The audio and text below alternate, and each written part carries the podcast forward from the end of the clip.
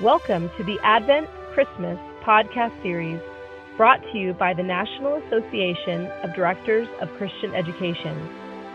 This year, we've invited our board of directors and DCEs from around the United States to share with you their thoughts on our theme, God's faithfulness, our hope.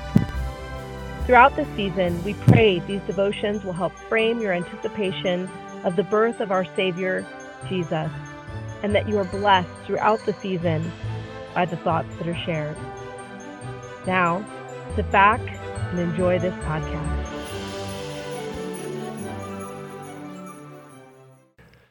Hi, my name is Joel Symmank. I'm a DCE at Woodbury Lutheran Church with campuses in Woodbury, Stillwater, and South St. Paul, Minnesota. I serve as the Director of Ministries for Woodbury Lutheran and as the campus lead at our South St. Paul campus.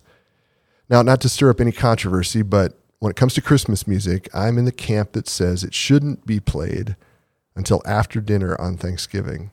I'm not hardcore, like not until the last dish is washed and put away, but I definitely think it shouldn't come on until after the Amen of the after dinner prayer. If you disagree, that's okay. We can still be friends, but that's, I'm just telling you, that's where I'm coming from. Now, when it comes to Christmas music in the church, my favorite hymn, hands down, is O Little Town of Bethlehem. Silent Night, sure, it's a bright spot in Christmas hymnary. Joy to the World, fine. I'll happily concede it's a great one.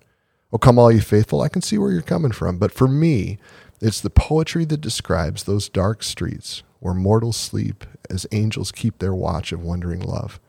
Listen to the poetry in the first verse. O little town of Bethlehem, how still we see thee lie. Above thy deep and dreamless sleep the silent stars go by, yet in thy dark streets shineth the everlasting light.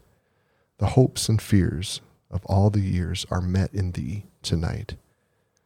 There it is, that's the line for me. The hopes and fears of all the years are met in thee tonight. Bethlehem, sleepy little town where nothing ever happens.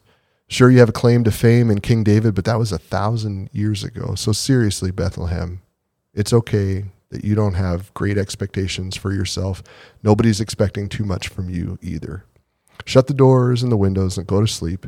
It's just another night in a long list of just another nights. Except that it's not just another night. In my first few years as a DCE, serving in Topeka, Kansas at St. John's Lutheran Church, we took youth kids to Colorado to Lutheran Valley Retreat for a week of camp.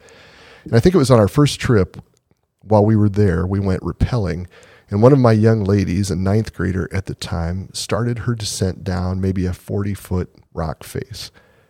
Everything was going fine until she lost her footing and ended up hanging upside down from her harness, not even halfway down the rock.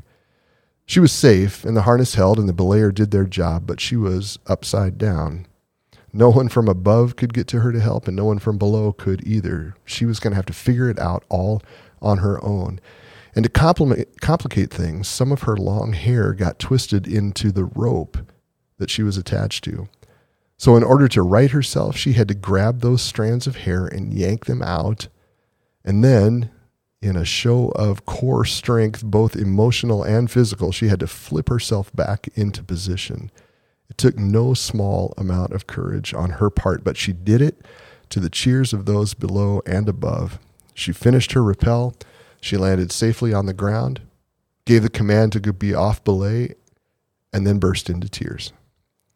I was unfamiliar with this phenomenon as a young guy. To me, it seemed like everything was good. Time to celebrate, time to shake a fist at the rock and say she had won. But for her, it was different.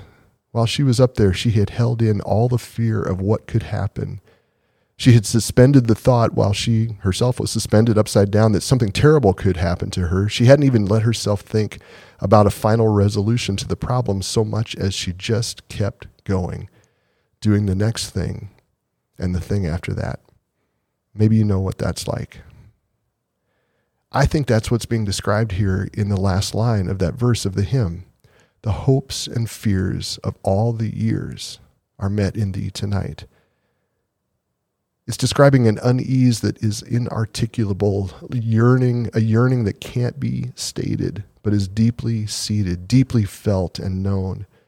For 400 years of silence and for ages before, as prophets spoke and looked ahead to an unknown day, hopes and fears swirled. Would Messiah come? Why had God been silent for so long? Do we, did we finally go too far from him? So far that he's done with us? Has his faithfulness run out? All of that suspended, held at bay, while one foot is just put in front of the other, another day, another night, in a long list of just another days and nights. Except that this night is not just another night.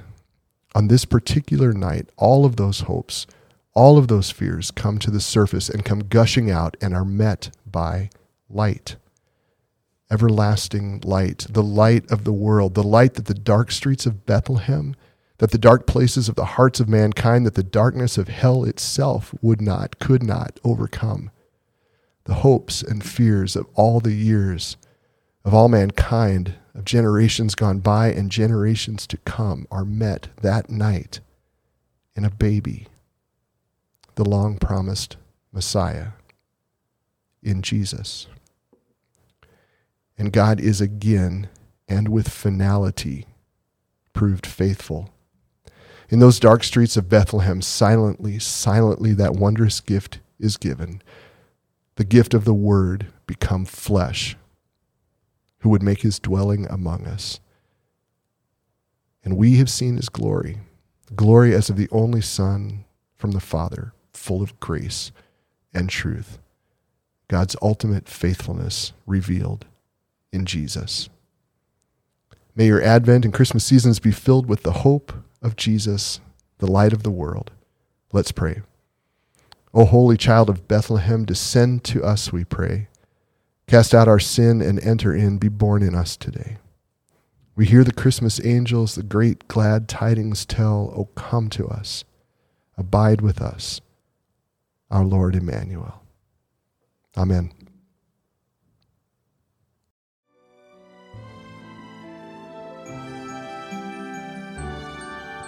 Thanks for listening to this podcast please look for us on your favorite podcast platform. There you can listen to past episodes, subscribe to regularly receive NADCE's podcasts during the Advent Christmas season, Lent and Easter seasons, or throughout the year. This is Shelley Haynes, wishing you God's peace and joy this Advent and Christmas season.